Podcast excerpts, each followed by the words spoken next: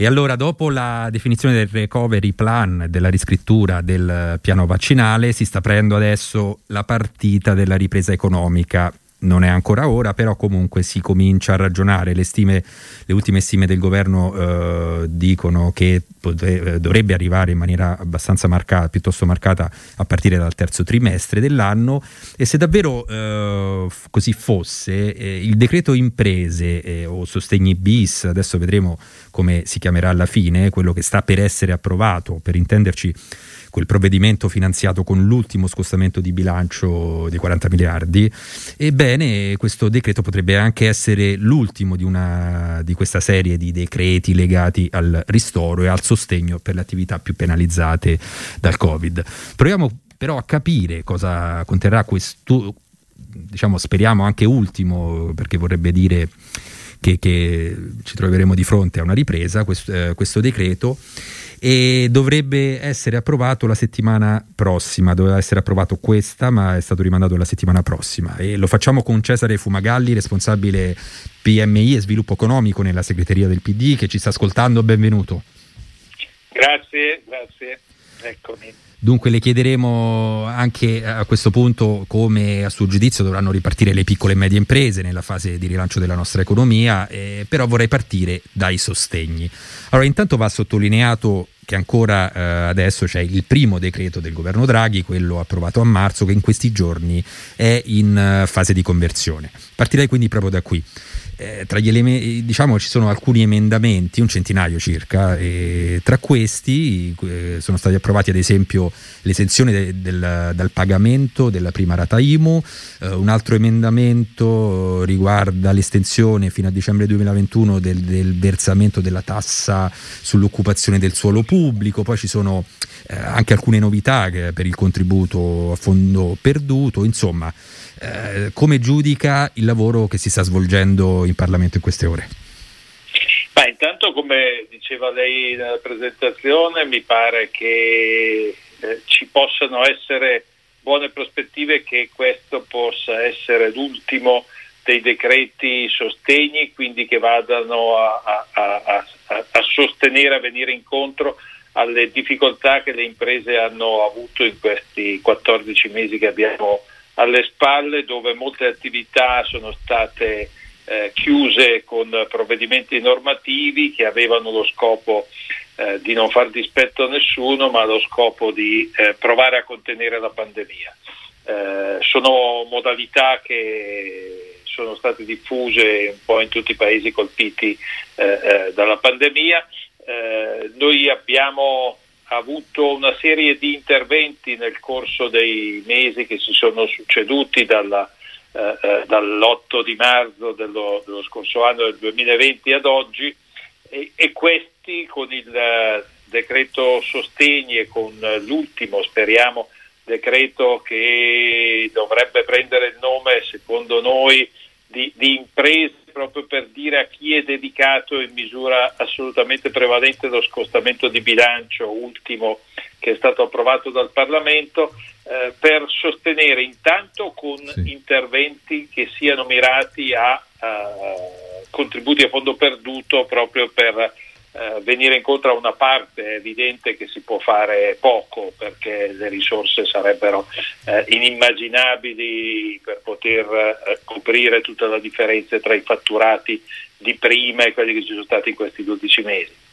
Però lo sforzo eh, continua ad essere importante, sono stati dedicati a misure di, di, contrasto e di sostegno alle imprese per il contrasto alla pandemia quasi 100, 100 eh, e, e 7 miliardi nel 2020, eh, già 32 con il primo decreto, 40 con quest'altro, eh, sono veramente cifre imponenti con i quali si può eh, fare non molto eh, se visto dalla, dalla, da, dall'onboard camera, dalla soggettiva delle imprese che hanno avuto eh, cali forti di fatturati. Allora, eh, l'ultimo, speriamo, intervento sarà dedicato, dedicherà circa 14 miliardi, queste sono eh, le intenzioni al momento del, del, governo, 14 miliardi ancora ai contributi a fondo perduto, introducendo una novità che eh, con un'opzione lasciata alle imprese sembrerebbe che queste possano essere i, i prossimi, eh, eh, le prossime possibilità, quella di andare avanti il confronto fatturato perso 2020 su 2019 oppure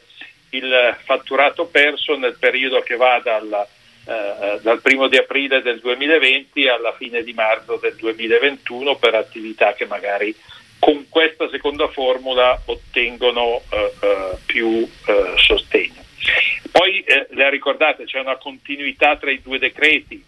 io credo che sia bene che sia così, cioè quello che si sta già adesso facendo negli ultimi giorni di, di conversione al Senato eh, del decreto con le anticipazioni che ha ricordato, che sono importanti perché cominciano a dare eh, qualche, qualche, certezza, quella della cancellazione della prima rata IMU eh, è un aspetto importante, la proroga delle tasse occupazione solo pubblico eh, eh, che sono state, che ha ricordato altrettanto, sono parti che, che, che, che, guardano al tema dei costi fissi sì. per chi ha comunque dovuto tenere aperto. Esatto, e, dunque il nuovo decreto, peraltro voi eh, vorreste fosse denominato anche come decreto imprese, lavoro e professioni. Eh, diciamo due grossi aspetti che dovrà contenere da, da, da quello che eh, diciamo è uscito fuori dal, dalle varie dichiarazioni vostre del Partito Democratico è appunto eh, sono legati alla liquidità, no? credito sì, eh, questo è l'altro grande tema di cui dovrà occuparsi il decreto imprese, lavoro, professioni, il decreto che, che, che dovrebbe essere approvato settimana prossima, perché c'è una scadenza che è una tagliola importante, quella del 30 di giugno prossimo. Eh, eh, dire ci sono spese molte ore, dichiarazioni, se le 22 o le 23 come orario io ho più preoccupazione per questa data, quella del 30 di giugno, perché termina il 30 di giugno la moratoria fino a qui prevista per i prestiti eh, contratti dalle imprese. La sì. preoccupazione è che micro, piccole e medie imprese abbiano davanti un, un muro alto da scalare se non si farà una proroga ulteriore eh, eh, della de, della moratoria e usando i mesi che, che da qui a, alla, al prossimo 31 dicembre, se questo sarà il termine, perché nel colloquio tra, tra imprese e banche, e lo dico in questa serie tra, imprese, tra, tra, banche e imprese perché siano queste le banche a farsi promotrici, di un colloquio che consente di non arrivare ancora davanti a un gradino troppo alto per essere superato. Andrà sgranato nel corso dei prossimi mesi eh, eh, intanto prorogando questo termine. Benissimo. E... È una massa di 170 e più miliardi di euro, è interessante sì. da questo per capire la dimensione. Ok. E comunque per fare tutto questo e portare avanti anche il decreto, il nuovo decreto comunque sia, eh, diciamo, ci vorrà un, un, po' di condivisione nella, nella maggioranza, no? eh, su questo servirebbe una posizione più condivisa e non divisiva e penso alla Lega e al suo leader Matteo Salvini che, che sembra non aver ascoltato le parole del Premier quando ha parlato di un nuovo spirito costituente eh, e invece continua eh, in questo periodo ad alimentare il derby tra diciamo, gli aperturisti, i rigoristi con uh, lo scontro sul coprifuoco. Quindi cosa dire eh, allora Salvini e soprattutto il Partito Democratico come affronterà, come vorrà affrontare il nodo delle riaperture? Io non, non accetto, noi non accettiamo di essere eh, eh, etichettati con i, i, le etichette tra chi è, è aperturista o, o, o, per la proroga delle chiusure. Ognuno, io per primo vorrei che si potesse aprire ogni attività domani mattina. Certo. I conti che facciamo però sono con le indicazioni che ci vengono dal Comitato Tecnico Scientifico, dall'Istituto Superiore di Sanità, perché eh, dobbiamo contemperare le due esigenze, quella di riaprire in sicurezza, che non è una formuletta, eh, eh, riaprire in sicurezza significa non dover più richiudere, significa non avere una progressione nelle vaccinazioni come per fortuna si sta avendo, tale da mettere in sicurezza la parte più fragile della popolazione. Raggiunto questo, se è settimana prossima, felicissimi, ma seguendo quelle indicazioni che ci diranno se il numero di vaccinati ha, ha raggiunto eh, un numero che ci metta al riparo per le fasce più fragili, se il calo del contagio eh, scende sotto a, a, ai parametri che sono stati indicati. Allora, a queste condizioni, se ci sono queste condizioni domattina, io credo che siamo tutti favorevoli ad aprire domattina. Siamo favorevoli ad aprire quando si raggiungono queste condizioni, per, per, per essere eh, espliciti, quindi non, nessuna etichetta appioppabile a nessuno. Io credo che peraltro il lavoro dentro il governo con la maggioranza eh, che lo compone eh, in questo momento ha da sviluppare una bella competizione a, a, a, trovare le formule migliori per il sostegno alle imprese. Io credo che qui bisogna esercitare davvero una, una bella competizione a trovare eh, le formule più adatte con eh, le risorse non infinite che ci sono per eh, chiudere questa partita dei, del, del, del, del ristoro ai danni che ci sono stati questi mesi scorsi. Senta, uno dei temi su cui diciamo, il Partito Democratico ha, ha, intenzione di puntare è anche la valorizzazione del made in Italy. No? Su questo aspetto eh, diciamo c'è anche un collegamento in qualche modo al PNRR nella parte legata al, diciamo, allo sviluppo delle aree interne. Eh, noi abbiamo un sistema no, di piccole imprese molto diffuso sul territorio, penso a quei piccolissimi centri e, e questo sistema in qualche modo quindi si lega, si collega alla valorizzazione dei territori, che poi è un requisito anche no, per aumentare la sostenibilità sociale. Che, che ne pensa? Guardi, noi abbiamo un meraviglioso sistema economico in Italia, un meraviglioso sistema produttivo che è fatto di impresa diffusa di territorio. Non abbiamo le grandi concentrazioni, abbiamo una distribuzione sul territorio che ci mette in condizioni di vantaggio nella direzione proprio della sostenibilità. Avere imprese molto diffuse praticamente in tutti i comuni, negli 8.000 comuni italiani, eh, significa essere avanti sulla strada della sostenibilità sociale, significa essere avanti sulla strada della sostenibilità ambientale. Eh, se la sapremo coniugare con uh, la sostenibilità economica di un modello che è vero ha anche dei punti di debolezza nella, uh, uh, nella frammentazione del sistema di impresa, ma se li faremo diventare punti di forza è per questo come diceva lei il Made in Italy si coniuga con la maggior spinta all'internazionalizzazione. Cioè noi dobbiamo valorizzare il sistema produttivo che abbiamo, che è quello che ho cercato di dire diffuso sul territorio, che ha grandi e riconosciute capacità e leader in molti settori e leader mondiali, che fa prodotti che il mondo cerca, se lo fa con un sistema come quello attuale composto, bisogna che da questo sistema partiamo per eh, migliorarlo eh, senza avere dirigismi dall'alto e pretese di eh, eh, cambiarlo con formule che magiche non sono. Senta, lei eh, ha rappresentato le piccole e medie imprese per anni, perché ha guidato, lo, ricord- lo ricordiamo, eh, Confartigianato, che è una confederazione molto presente, articolata sul territorio nazionale, più di 1200 sedi, e, e il tutto al servizio di, di, circa un milione e mezzo di imprese, no? quindi un, circa 3 milioni, se non sto sbagliando, 3 milioni di addetti. Sì. Quindi diciamo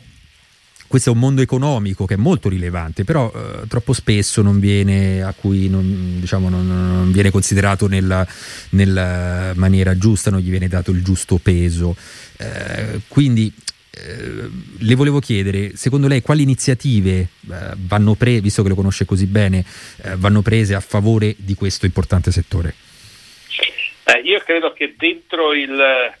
PNRR, nel piano che si svilupperà nei prossimi cinque anni, ci sono le strade idonee a valorizzare proprio questo sistema di, di, di piccola impresa diffusa sul territorio, perché il digitale è un driver straordinario per il mondo delle, delle piccole imprese.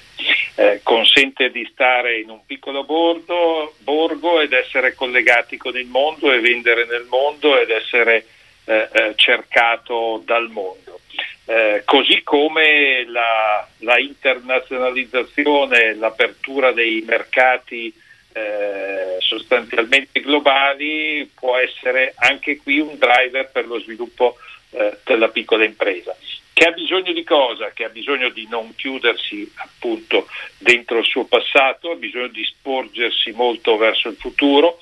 ha dei vantaggi, torno a dirlo, la sostenibilità è uno dei grandi eh, vantaggi del nostro sistema di, di, di piccola impresa. Sì. Eh, chi sta dentro i piccoli borghi non è chi è indifferente all'ambiente, eh, chi, le piccole imprese stanno nei piccoli centri che hanno bisogno di essere eh, meglio connessi per, con infrastrutture, con infrastrutture digitali ma anche fisiche e quindi è, è, è connaturato a molti degli obiettivi, a, a, a, quasi, tutti, a, quasi, tutte le sei missioni che il Piano Nazionale di, di, eh,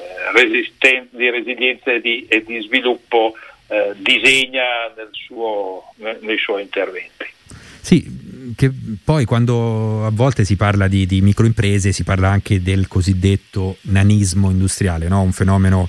eh, che, che alcuni sostengono possa rappresentare un punto di debole, debolezza nella produttività delle, delle, imprese. Anche peraltro anche il presidente Mattarella qualche mese fa si è spinto fino a parlare di problema dimensionale delle imprese che va risolto e quindi le chiedo a suo giudizio eh, può essere utile accorpare piccole realtà per dare più produttività e una maggiore spinta propulsiva?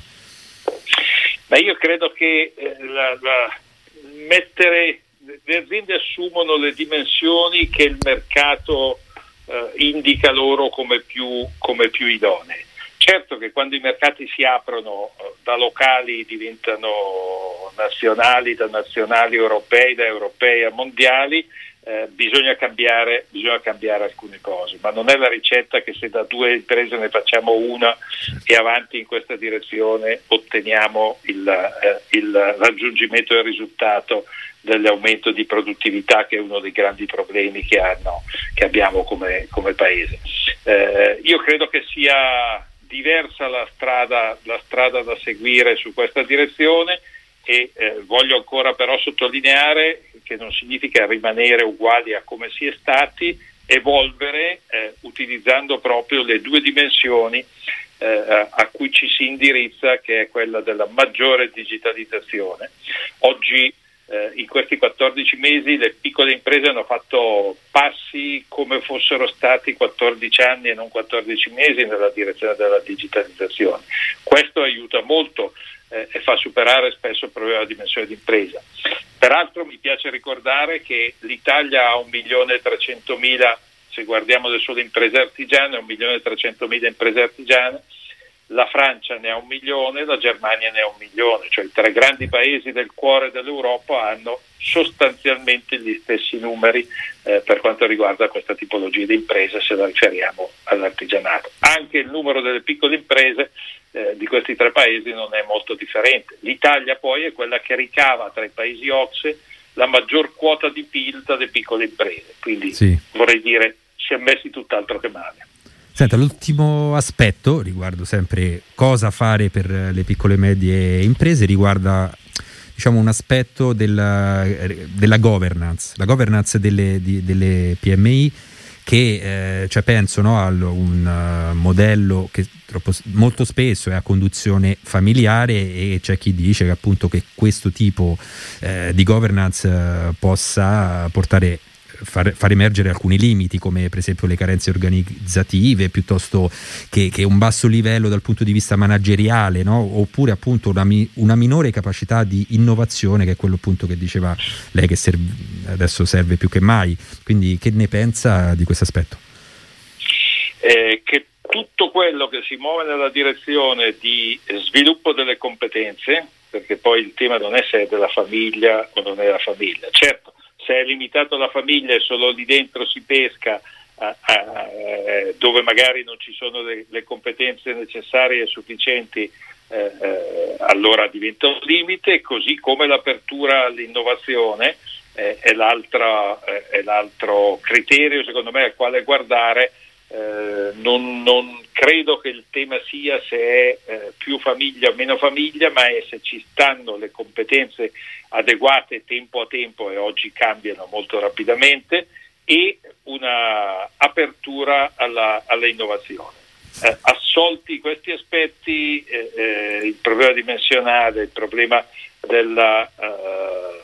de, della presenza dentro il sistema impresa de, del solo famiglia o aperto a manager esterni viene naturale nella sua evoluzione. E allora avete ascoltato il punto di vista del responsabile PMI e sviluppo economico nella segreteria del Partito Democratico, Cesare Fumagalli, che ringraziamo per essere stato con noi. Grazie a voi. Grazie e a presto.